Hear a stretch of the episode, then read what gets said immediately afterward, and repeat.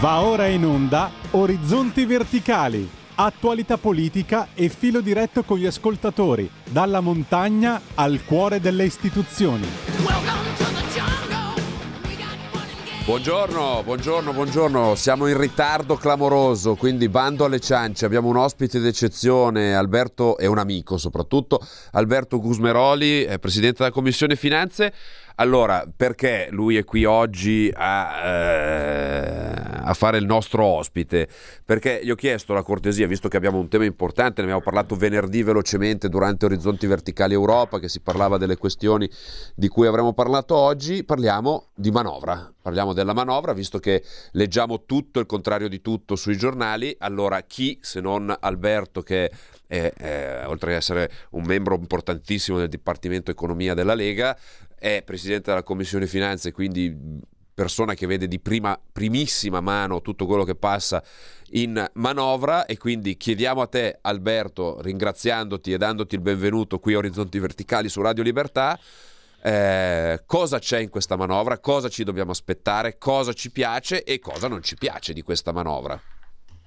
Allora, grazie Alessandro, un amico veramente, una persona molto attenta ai territori quindi lo ringrazio perché eh, questo è un grande servizio che comunque si fa alla gente e noi abbiamo eh, la, nella vicinanza alla gente eh, uno dei nostri, diciamo in qualche modo, modo di fare politica.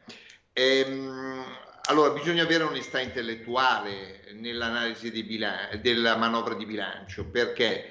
Perché ovviamente un governo che entra in carica e in un mese vara una manovra, è chiaro che eh, non può accontentare tutti. Ecco.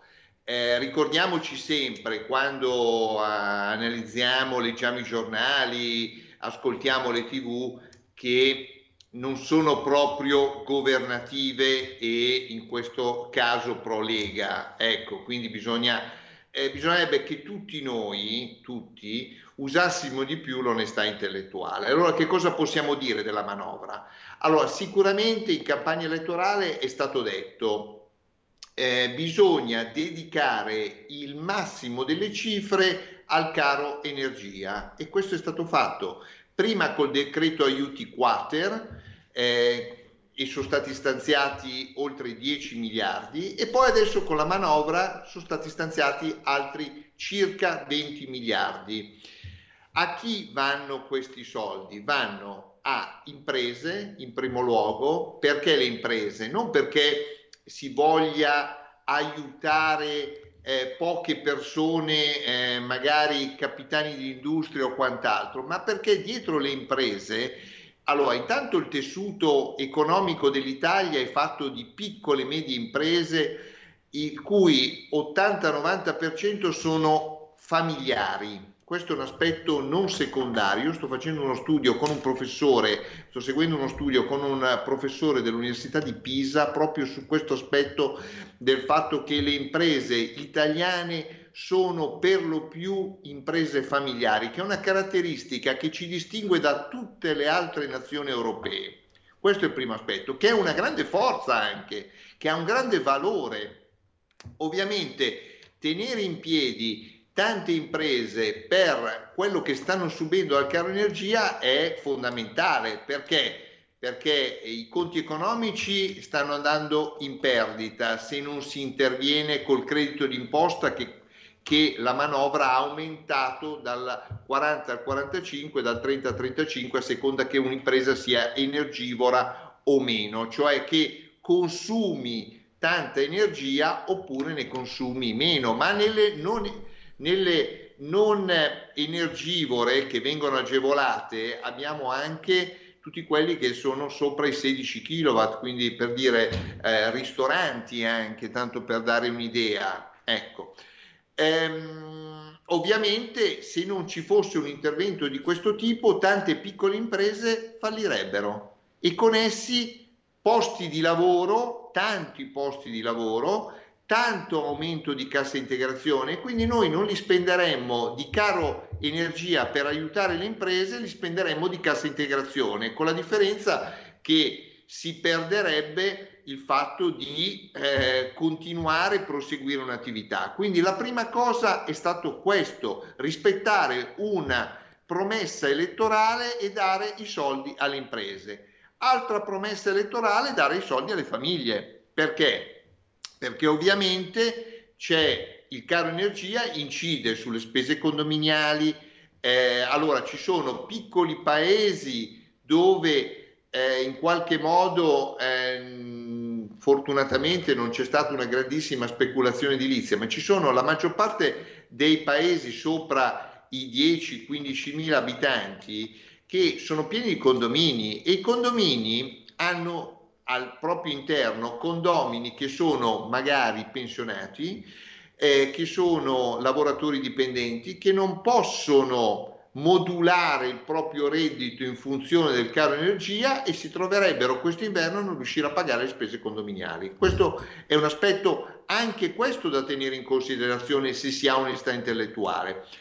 Poi che cosa abbiamo? Abbiamo che non solo stiamo... Allora il caro energia si, si è purtroppo eh, allargato talmente tanto e, e, che ha sostanzialmente influenzato tutti i prezzi. Quindi noi abbiamo un caro, un caro inflazione altissimo. Questo caro inflazione ovviamente incide di più sui redditi, eh, diciamo, eh, fissi rispetto ai lavoratori autonomi e quindi eh, si è intervenuti sul car- sulle, sulle pensioni. Al primo di gennaio ci sarà una rivalutazione delle pensioni del 7,3% uno dei più alti. Ovviamente, ovviamente è, la coperta è corta, sono 30 giorni e quindi eh, il, diciamo, la rivalutazione delle pensioni è andata a diciamo, tutte le fasce medio basse delle pensioni, stiamo parlando circa quattro volte la pensione minima, circa 2.000 euro eh, di eh, pensione eh, lorda. E sulle altre fasce superiori è chiaro che avremmo dopo, voluto eh, rivalutare al 100%, ci mancherebbe, cioè non è che abbiamo, eh, però la coperta era corta, ricordiamoci che sono le fasce in difficoltà che non riescono a pagare le spese condominiali e riscaldamento, siamo intervenuti su questo, quindi io dico che se si ha ehm, onestà intellettuale si vede il grande intervento sulle fasce in difficoltà, ma poi possiamo parlarne ancora. Ecco Alberto, eh, intanto ti ringrazio per la tua eh, straordinaria chiarezza nell'affrontare, nell'affrontare il tema. Eh, si parla proprio eh, invito anche gli ascoltatori a fare questo tipo di riflessione, no?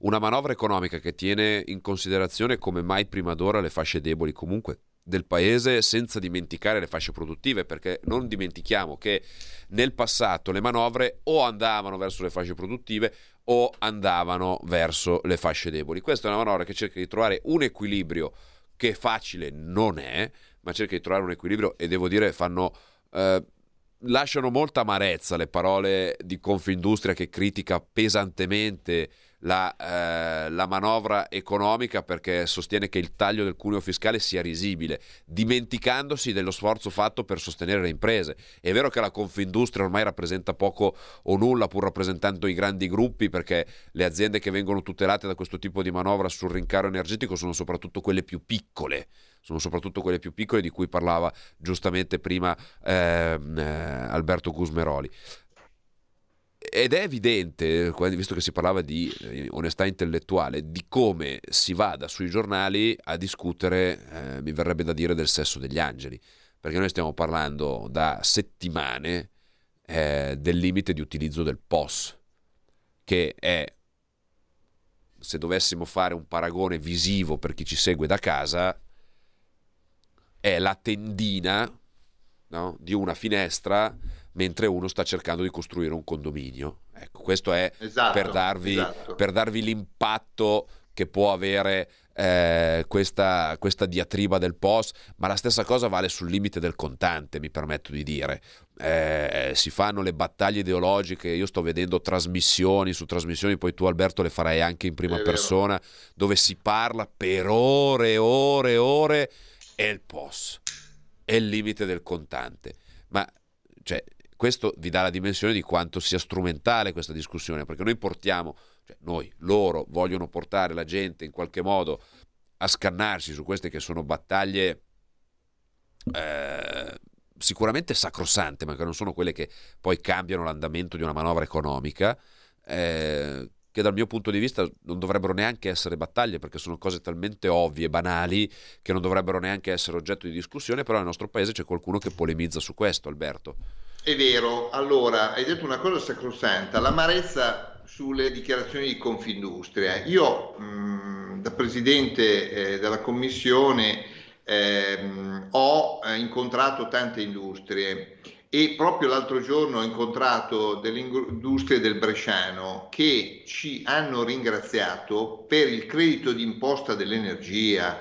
Cioè, quando sento le parole onestamente del Presidente Bonomi, faccio fatica a comprenderle. Perché? Perché hanno avuto per tutto il 2022 avranno molto probabilmente per il 2023, perché noi siamo intervenuti per tre mesi, ma sicuramente non basterà, con un credito d'imposta che gli ha in qualche modo permesso di mantenere i conti economici inutili a loro aziende. Quindi bisogna veramente avere più onestà intellettuale. Poi eh, gli attacchi sul POS, sul contante, ma caspita, ma c'è la Germania che non ha tetti del contante. Il ministro Padoan del PD ha detto che non c'è nessuna relazione tra il tetto del contante e l'evasione fiscale. L'evasione fiscale,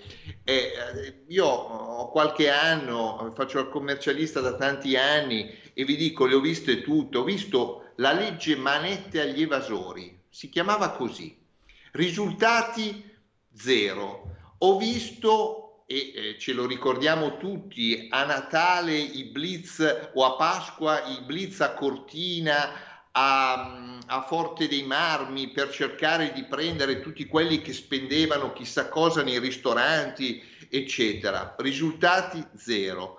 Perché? Perché l'evasione fiscale si eh, combatte semplificando il sistema e riducendo le tasse. Guardiamo per esempio la cedolare secca degli affitti abitativi.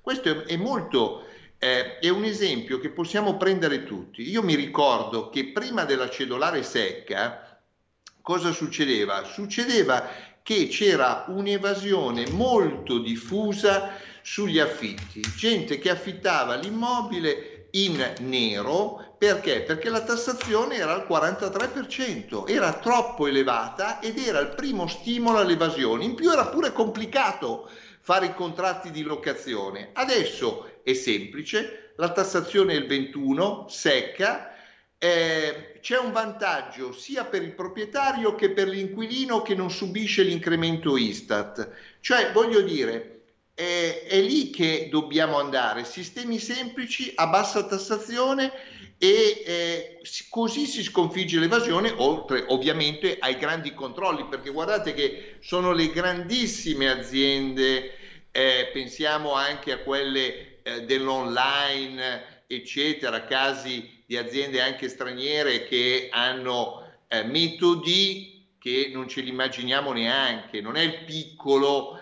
eh, che peraltro adesso gli abbiamo messo il post, gli abbiamo messo la carta di credito, ha, eh, il, il, registratore collegato con l'agenzia delle entrate, ma ragazzi, ma eh, di che cosa stiamo ragionando? Giustamente hai detto tu Alessandro, cioè eh, ragioniamo sulle cose forti, qui ci sono 30 miliardi, 30 miliardi dati a famiglie e imprese per tenere insieme il sistema economico. E guardate che eh, se le previsioni eh, io sono convinto che le previsioni negativissime sul 2023 non si realizzeranno, ma se non si realizzeranno saranno anche perché in qualche modo si è cercato di aiutare le fasce, diciamo, più in difficoltà, che peraltro sono quelle che consumano di più. Alberto, io ti chiedo di rimanere con noi ancora qualche minuto, abbiamo un piccolo stacco pubblicitario, ma quando torniamo ti faccio due domande secche e così ti prepari, non, è, non che tu ne abbia bisogno, però sai dove andrò a parare. Eh, super bonus, bonus edilizi vari ed eventuali e piano nazionale di ripresa e resilienza. A tra pochissimo.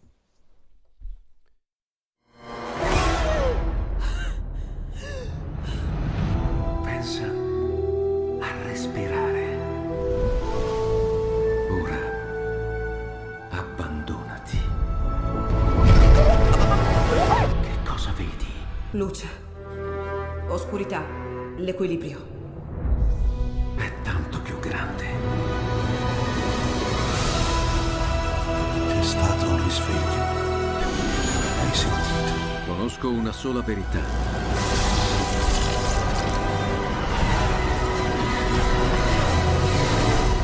Movie Time ti fa entrare nel vivo del cinema, ti fa sentire come se fossi tu il protagonista del grande schermo.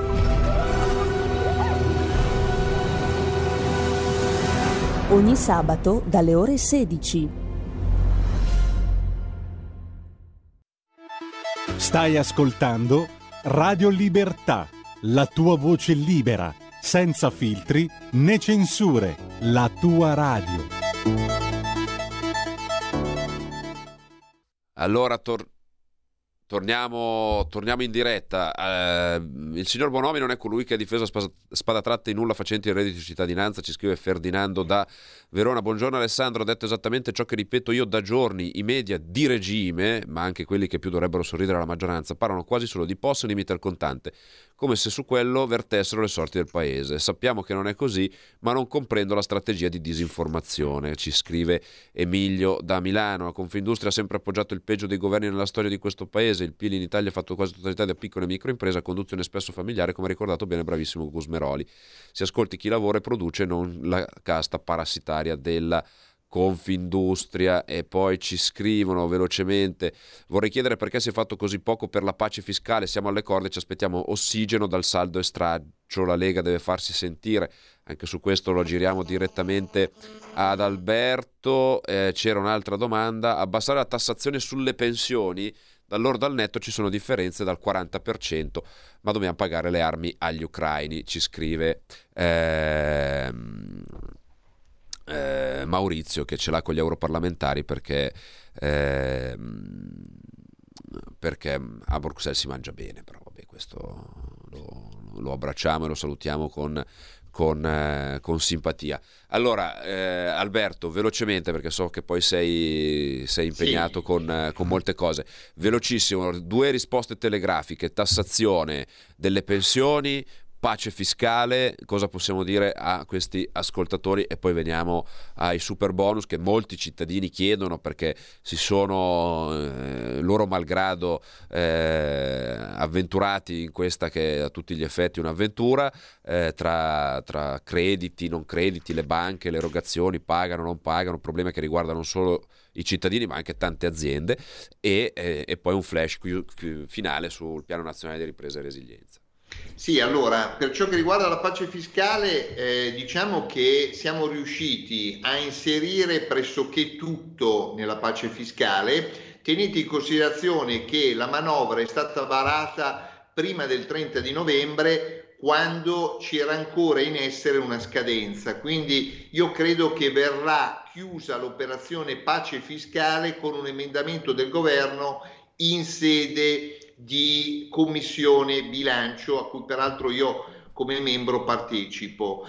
Ehm, quindi diciamo che la pace fiscale poi abbraccerà tutta, ci saranno rateizzazioni, noi ovviamente come Lega cercheremo di spostare le rateizzazioni delle cartelle da 5 magari a 7, a 8 e eh, auspicabilmente a 10, non so se ce la faremo, ma comunque resta un fatto che eh, entreranno tutte le cartelle fino al 2022. Ecco, quindi questo sarà un aspetto perché in qualche modo tanta gente non è riuscita a pagare durante il Covid le tasse e durante anche la ripresa dopo il Covid che non è stata diciamo fortemente espansiva e tanta gente è rimasto indietro e quindi riuscirà a mettersi in regola perché ci sarà un pagamento minimo a 5 anni tolte le sanzioni e gli interessi o con una sanzione massima del 5%. Ehm, per ciò che riguarda le pensioni, come dicevo, ehm, è chiaro che in 30 giorni eh, non si poteva ottenere la luna, però dal primo di gennaio ci sarà una forte rivalutazione, cioè il 7,3% eh, si sentirà, ecco, quindi ovvio che avremmo eh, preferito darlo a tutti, anche alle pensioni sopra i, le quattro volte la minima, d'accordo? Ehm, se abbiamo onestà intellettuale, eh, a queste persone in qualche modo un po' di ingiustizia eh, l'abbiamo fatta, però abbiamo, come dicevo, la coperta è corta, bisogna cercare di aiutare più possibile l'intero sistema, quindi anche quelli sopra eh, le quattro volte la minima avranno una rivalutazione, sarà una rivalutazione più contenuta. Per ciò che riguarda i super bonus, il super bonus è eh, diciamo una legge che è nata durante il Conte 2 ed è nata malissimo perché è sicuramente stato di grandissimo stimolo all'edilizia e anche alla ripresa del nostro paese, al PIL del nostro paese. Però, però che cosa ha determinato? Ha determinato eh, una crescita dei prezzi esponenziale. Perché crescita dei prezzi? Perché è chiaro che se io ho una casa, me la ristrutturano gratis, non ho nessun interesse a controllare i prezzi e purtroppo anche qui se abbiamo onestà intellettuale i prezzi sono decollati. Però dobbiamo anche dire che se io avevo una casa da ristrutturare e ho rispettato la norma di legge che era stata approvata e non mi si può cambiare la norma in corso. E quindi adesso noi ci troviamo con una situazione di 5-6 miliardi di cessioni di credito di sconto in fattura bloccati nei cassetti fiscali delle imprese. Ecco, su questa cosa qui bisogna lavorare insieme alle categorie, all'ANCE, eccetera, ma si sta lavorando con loro per trovare una soluzione, perché una soluzione la dobbiamo trovare, però dobbiamo avere anche l'onestà intellettuale che a questo, a questo tra virgolette disastro si è arrivati perché? Perché la legge è partita male, è stata modificata qualcosa come 17 volte, non è una legge oggettiva ma è una legge soggettiva, ci sono state anche le truffe, cioè chi è senza colpa qua scagli in qualche modo, chi è senza peccato il primo mattone. pietra oppure eh, il più pulito c'ha la rogna potremmo dire. Ecco, qui dobbiamo dire che il governo sta lavorando. Io sono fiducioso sinceramente che si arriverà a una soluzione per il pregresso. Per il futuro, per il futuro bisogna che lo strumento venga ripensato tranquillamente, perché comunque è uno strumento utile, ma ci deve essere in qualche modo un conflitto di interessi tra chi fa il lavoro e chi fa fare il lavoro, perché perché questo paese non, non, ha la possibilità di sopportare un tutto gratis come era il 110%.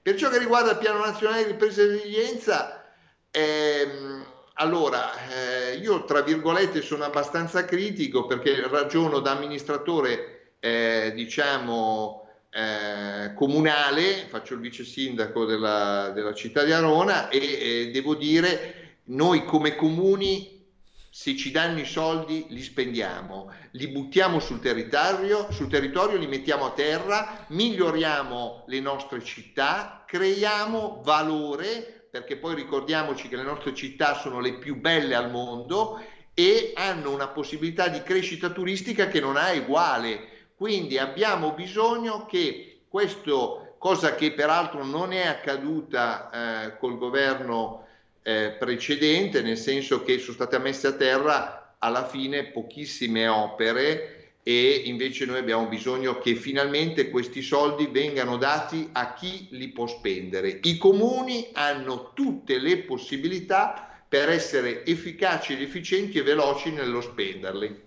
Chiarissimo. Alberto, ti giro giusto l'ultimo, l'ultimo, flash. C'è un ascoltatore che si lamenta del fatto che sia obbligato a pagare eh, alcune spese, diciamo così, della pubblica amministrazione eh, con il bollettino dovendo pagare 2 euro di commissioni a volte per, eh, per, per piccoli bollettini. Eh, ci dice perché non si possono reintrodurre i pagamenti alla pubblica amministrazione con i MAV e non con Pago PA dove c'è una commissione da dare alla banca che fa da intermediario.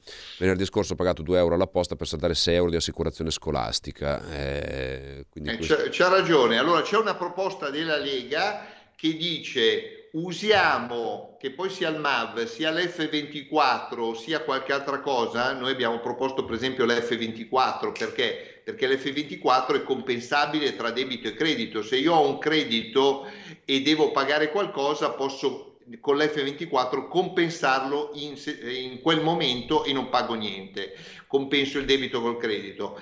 Ehm, no, c'è una proposta della Lega che dice per qualsiasi cosa usiamo l'F24, che peraltro è pure gratuito. Ecco, ti chiudo con, eh, con, una battuta, ma è doveroso, cioè una battuta, una considerazione più che una battuta, perché battuta sarebbe assolutamente ingiusto. Eh, ci scrivono alcuni ascoltatori rimarcando il fatto che comunque andare ad intervenire sulle pensioni minime va a, a favorire quelli che eh, prendendo la sociale, la pensione sociale, in qualche modo non hanno eh, mai pagato, andando a penalizzare chi invece ha, ha, lavorato, magari facendo gli straordinari, per ottenere una pensione maggiore. Ma penso che questo non sia una, eh, una, dimenticanza del governo o una volontà di girare la testa dall'altra parte. L'abbiamo spiegato all'inizio, eh, credo che sia purtroppo, purtroppo ancora solo una problematica di, eh, di coperta, come giustamente sottolineavi tu. Sì, assolutamente. Ehm, ricordiamoci anche un aspetto, no? che ehm, se non alzi- allora secondo me bisogna arrivare ad alzare sia le pensioni minime che le pensioni basse di chi ha lavorato. Perché? Perché quando tu prendi 500 euro di pensione e non hai nessuna possibilità di eh, tirare avanti, di arrivare alla fine del mese, a chi ti rivolgi poi alla fine? Ti rivolgi ai servizi sociali. I servizi sociali, se non vogliono lasciare come è giusto le persone in strada, eh, nelle stazioni e quant'altro, li aiutano. E questi aiuti da dove vengono? Vengono dai cittadini.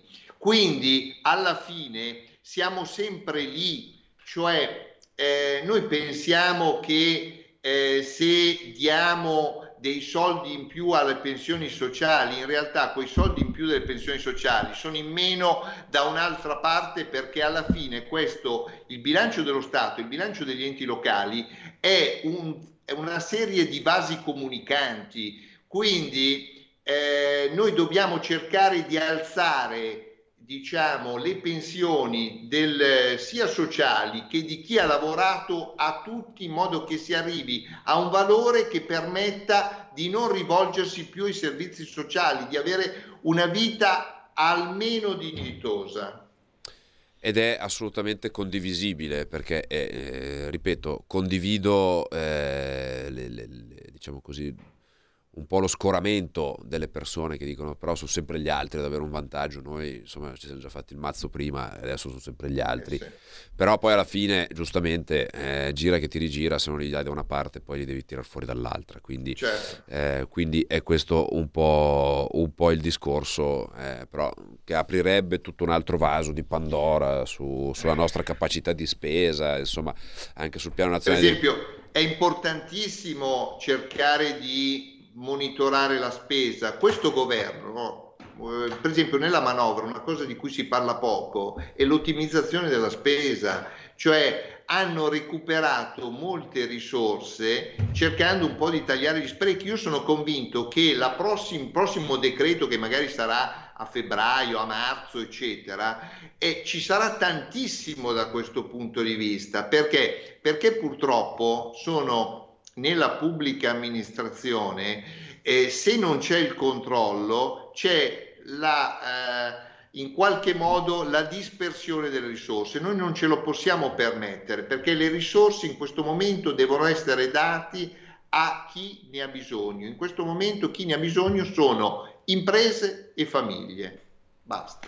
Chiarissimo, chiarissimo. Poi un ascoltatore, e poi veramente ti lascio andare, anche perché eh, sarebbe un po', eh, diciamo così, il, l'uovo di Colombo in questo momento storico particolare, ci chiede quando è che si decideranno a togliere l'anticipo IVA del 27 dicembre.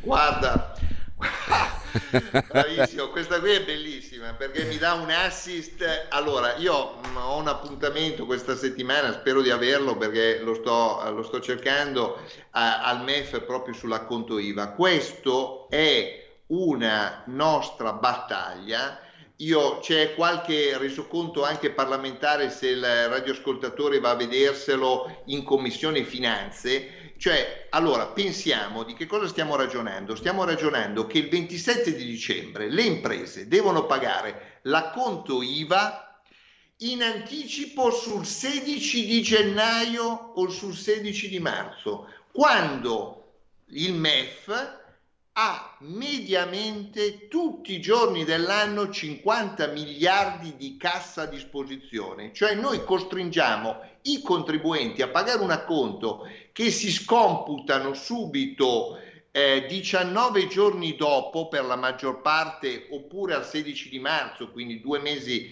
tre mesi dopo, ehm, quando il MEF ha 40-50 miliardi tutti gli anni e quindi si potrebbe tirare una croce, ma io spero che questo sia l'ultima, questa sia l'ultima volta e grazie alla Lega sicuramente ci impegneremo perché questo sia l'ultimo anno in cui si paga sta roba che è assurda.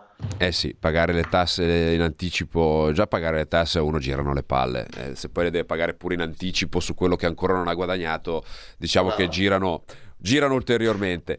Grazie, grazie Alberto, grazie, grazie, grazie Alberto Gusmeroli. Complimenti per la trasmissione, sei veramente bravissimo e quando posso ti seguo sempre. Ti ringrazio, ti ringrazio, tu sei sempre gradito ospite, quando vuoi vieni a farci pure visita, tanto di temi economici ne abbiamo a profusione da affrontare nel bene o nel male. Grazie, grazie ad Alberto grazie, Gusmeroli. Un un, lo salutiamo e noi apriamo per eh, qualche minuto, qualche minuto le linee. Ecco, avete visto, purtroppo abbiamo iniziato con qualche minuto di ritardo, quindi io non, so, non ho fatto tutte le mie introduzioni del caso, eh, che a qualcuno non piacciono, però ragazzi, è il mio spazio radiofonico, me lo gestisco come se fosse casa mia, faccio un po', faccio un po quello che voglio. Ecco. C'è, c'è Angelo D'Accusago che ci dice perché non tassate la prostituzione. Eh, caro Angelo, noi ci proviamo provammo, se ti ricordi, nel 2014 raccogliendo le firme per legalizzare la prostituzione che nel nostro paese non è legale, che vorrebbe dire togliere tutto il giro della prostituzione clandestina, dello sfruttamento della prostituzione, eccetera, ma l'obiettivo non era semplicemente quello di permettere a qualcuno di andare a prostitute tranquillamente. No, L'obiettivo era quello che tanto siccome la gente a prostitute ci va lo stesso, eh, quantomeno generare un introito per lo Stato regolarizzandolo e facendo emergere il nero, visto che qua si parla sempre di nero, nero, nero, ecco, allora legalizziamolo dove non c'è. Mi è piaciuta la battuta che ha fatto un ascoltatore eh, qualche, qualche, minuto fa eh, dicendo, lo, re, lo recupero, eh, vediamo se lo trovo eh, pa, pa, pa, eh, che diceva sostanzialmente Confindustria, cri- eccolo qua, Bonomi critica la flat tax, poi i suoi iscritti la pagano in Olanda. Ecco, questo era un po'. Permettetemi prima di passare la linea agli ascoltatori di eh, ringraziare gli ascoltatori che ho incontrato ieri. Ieri ero a Busto Arsizio a presiedere il, il congresso provinciale della Lega eh, di, di, Varese, è stato un grande onore per me essere lì e ho trovato diverse ascoltatrici che se sono in collegamento in questo momento le saluto, è stato un bel momento anche incontrarsi ogni tanto di persona, ecco questo era una piccola marchetta, però ripeto, eh, questo è un po' la, il mio spazio, me lo gestisco come pare piace, ecco. con simpatia ovviamente, eh, adesso non è che chiamati dicendo, ah, ecco. pronto, buongiorno, chi è da dove chiama? Pronto, buongiorno. Sono Alessandro, chiamo da Como. Benvenuto. Grazie di tutto intanto e grazie della trasmissione e della pacatezza. Pensavo una cosa quando sentivo parlare della, dei ristorni sulla, sull'energia no? uh-huh. e sul piccolo aiuto che ci verrà sull'energia. Io stamattina sto facendo i mestieri in casa, no? eh, tengo le finestre aperte per fare i mestieri ma non accendo i caloriferi con le finestre aperte. Invece qui noi abbiamo i caloriferi accesi per i rimborsi energetici, per l'aiuto energetico e le finestre aperte a, a, a, alla guerra per cui diamo i, i miliardi per, per sostenere i, i, i, nazisti ucraini. Quindi roba, il problema secondo me si, si, si, risolve semplicemente, smetti di fare la guerra ed è finita tutta questa storia qui, è finito tutto, tutto è finito. Chiarissimo, grazie, grazie. Sì, mi viene da pensare quando la Commissione europea, quando è, partita tutta sta roba del risparmio energetico, che da, da, noi negli uffici spengono le luci, cioè noi viaggiamo nei corridoi al buio perché bisogna dare il buon esempio ai cittadini, senza sapere, perché lì non c'è contatto con la realtà, che se tu vai da un cittadino che nella maggior parte dei casi sono già virtuosi, non eh, accendono il riscaldamento quando fanno i mestieri che c'è una finestra aperta, non fanno andare la lavastoviglie se non è piena, non fanno andare la lavatrice se non è a pieno carico, eh, stanno attenti a tutta una serie di comportamenti perché eh, lo sanno fare, ecco tu poi non puoi andare a dirgli dovete risparmiare di più nei comportamenti eh, e fare la pipì in tre nello stesso gabinetto così ti dato lo sciacquone una volta sola, perché è una stupidaggine, è una stupidaggine, cioè non si risolvono così i problemi e soprattutto non si può poi dare la responsabilità ai cittadini, soprattutto, ecco questo, poi bisognerebbe aprire il, il calderone dei, dei, della pubblica amministrazione dove ci sono le scuole con 40 gradi le finestre aperte, eh, d'inverno ed estate con l'aria condizionata che va, eh, ma quando fa freddo, cioè situazioni eh, che, che, non funzionano. Ecco.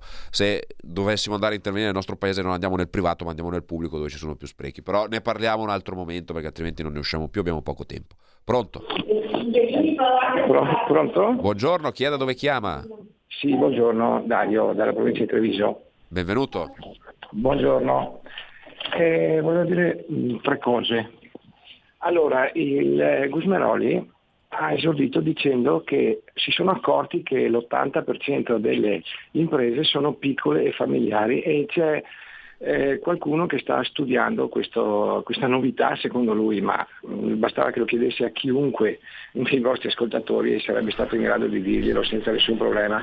Il fatto di sapere che adesso si stanno spendendo soldi pubblici per capire questa cosa qua mi sembra un po'... Non, cosa... non stanno spendendo soldi pubblici, c'è un ricercatore che sta facendo un'analisi per capire al numero dettagliatamente, non è che abbiamo scoperto l'acqua calda, lo sapeva benissimo anche Gusmeroli che si occupa di questi temi da, da anni, semplicemente è utile, penso per tutti, sapere esattamente delle mille migliaia di micro e piccole imprese quante effettivamente sono a conduzione familiare, perché questo è un dato che semplicemente non c'è. Sappiamo che sono tante, ma lei sa quante sono numericamente? Sono 3.000, sono 3.200, sono 40.000? Io non lo so. Se c'è qualcuno che ce lo dice, magari ci è utile anche per trovare delle normative, delle leggi che possono andare in favore di tante famiglie che hanno questo tipo di, di, di situazione. È semplicemente una considerazione, non è un attacco, eh, ci mancherebbe, stiamo ragionando, però è proprio sì. per, eh, per inquadrare Pronto? il tema. Pronto? Sì. Sì, CVA di Mestre, basta che chiedete a loro, CGA di Mestre, ah, basta CGA. che chiedete a loro. Ah, la CGA di Mestre, basta che chiedete a loro la situazione delle imprese. Seconda cosa che volevo dire, il fatto di dire eh, noi abbiamo avuto un mese di tempo per fare la finanziaria, eh, molto probabilmente fino a eh, un, dieci giorni prima delle elezioni vinceva man il PD perché trovarsi all'ultimo a dire mh, abbiamo avuto solo un mese, se io so che vinco e lo sapevano, mi preparo prima. Terza cosa, ma questa è una cosa un po' più tecnica. Allora, il 110%, io faccio un lavoro nella mia casa, cedo mia, il mio credito alla banca, quindi è la banca che paga i miei lavori. E poi la banca o l'impresa che lo fa sconta in 10 anni il 10% ogni anno della spesa che ha sostenuto. In tutto questo eh, gli unici soldi che ci rimette lo Stato sono quelli eh, delle, del non incasso del, delle tasse di queste banche o di queste aziende nei prossimi dieci anni. Non, allora come mai bisogna stanziare miliardi per il 110%? Lo Stato non dovrebbe centrare niente fino a quando non incasserà i soldi delle tasse che Chiarissimo, non... chiarissimo, sì, non è proprio così lineare il ragionamento, è un po' più complesso, eh, avremo modo di approfondirlo. Abbiamo pochi minuti, voglio prendere le ultime due telefonate. Pronto? Poi riguardo alla manovra che non è fatta in un mese perché non eravamo pronti, vabbè, poi da casa è tutto più semplice. Pronto? Pronto? Buongiorno, chi è da dove chiama? Ciao, sono Buongiorno, chiamo dalle Canarie, come solito. Ciao, ciao, ciao, ben trovato. Che tempo fa le Canarie? Si sta bene? Fa caldo? No, oggi, oggi no, oggi è freddo. Def-. Definisci freddo alle Canarie. Eh beh, siamo sui 18. Ecco. Co- copriti bene, copriti bene. Un po' toffi. Anche un butto. No, ti volevo dire una curiosità, eh. Allora, visto che tu sei del DCO, Sì, giusto? giusto? Allora, cioè, mh, gran parte del territorio lacustre del Lago Maggiore è di proprietà di Borromeo, cioè hanno le riserve di pesca, l'Isola Bella, l'Isola Pescatori, Angera, il Brissago, e poi anche su in Svizzera, Locarno, a Scuola, Bellissima, una bella Martino.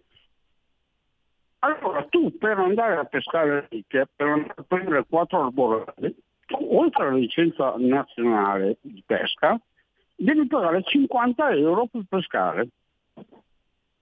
Cioè adesso capisci perché la Borromeo, cioè Elkan, Elkan si è sposato con la Borromeo. Se non altro c'ha quell'entrata sicura, c'ha quell'entrata sicura. E con i soldi che butta via con la Juventus, magari lo troveremo a, a pescare arborelle anche noi sul Lago Maggiore. Grazie all'ascoltatore delle Canarie, buona vita a te laggiù, dove il clima è sicuramente più mite e più accogliente rispetto a quello meneghino di questi giorni che è grigio e piovoso, ma è il clima che ci aspettiamo in questa parte dell'anno. Pronto? Tra l'altro in montagna fortunatamente ha nevicato eh, questo fine settimana. pronto? Buongiorno, chi è da dove chiama? Eh, buongiorno, sono Massimiliano, chiamo da Bellusco. Benvenuto. Vabbè, visto che anche tu sei interista, che fai il culo alla Juve. No, no, io sono a calcistico. Fermi, Eh, Vabbè, no, no, allora- a me non allora interessa. perché- È una battuta allora- perché su tutti i giornali io non seguo il calcio, non ho guardato. Fermi, no, non, non perché- datemi squadre che non seguo. allora perché hai preso in giro la cosa? Vabbè, lasciamo perdere. Ma ascolta, ieri abbiamo fatto dei... dei, abbi- abbiamo, abbiamo fatto... Oh, scusa, mi è andata giù la voce. Allora, ieri la Lega eh, è andata a fare dei congressi. E non- perché non parliamo un attimo di questa situazione? Ma io vorrei ricordare, io sono uno dei primi separatisti che, che ci sono stati nel, nel 1982-83 addirittura, addirittura. Ma quando siamo sconfitti bisogna riconoscerlo. Caro Umberto, tu hai inventato la Lega ma l'hai anche distrutta, cosa continua a rompere le scatole adesso? Andare a mettere i bastoni in mezzo alle ruote. Siamo stati sconfitti da Roma. Te la vuoi mettere in testa sta storia? Se volevi fare la rivoluzione, quando quei poveri disgraziati sono andati sul campanile di Venezia, andavamo là in 10.000, bastava un tuo ordine e la rivoluzione sarebbe stata fatta. Grazie, grazie. Eh, adesso senza eh, aprire la pagina del- della nostalgia che non è, non è il momento, però ieri ci sono stati diversi congressi, soprattutto in Lombardia. C'è stato Varese dove appunto ne abbiamo parlato velocemente prima, c'è stato Pavia, c'è stato Brescia, c'è stata nel fine settimana c'è stato Como, c'è stato Cremona, c'è stata Pavia, eh, Pavia l'ho detto, c'è stata Lodi, eh, sono stati tutti momenti, al netto di tutto, dove la Lega, a differenza di tutti gli altri partiti di cartone, si è trovata, si è confrontata e ha deciso liberamente e spontaneamente.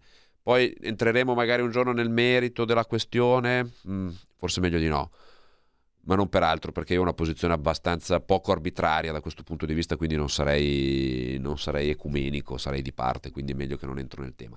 E quindi, però, ben venga che si sono svolti i congressi, visto che qualcuno adombrava il fatto che non si volessero fare i congressi, i congressi sono stati fatti, abbiamo apprezzato e preso ovviamente considerazione di quello che sono eh, le volontà dei soci ordinari militanti della Lega, quindi più di così francamente non, eh, non lo so, però questo è, eh, è, dimostrazione di un movimento vivo e vivace che avrà ancora un lungo e radioso futuro. Io ho terminato il mio spazio a vostra disposizione. Ci rivediamo venerdì mattina eh, con Orizzonti Verticali Europa in collegamento, perché non sarò a Milano. Eh, ringrazio Federico in eh, sala macchine che come sempre è disponibile ad assistermi e a eh, soddisfare ogni mia richiesta di collegamenti, telefonate, linee eccetera. Quindi grazie grazie grazie. Ringrazio tutti quelli che hanno chiamato e scritto. Gli ultimi messaggi non sono riuscito a leggerli. Per questioni di tempo non me ne vogliate. Quelli che hanno chiamato lo spazio è veramente finito. Grazie buon ascolto con Radio Libertà. Da Alessandro Panza per il momento è tutto. Avete ascoltato Orizzonti Verticali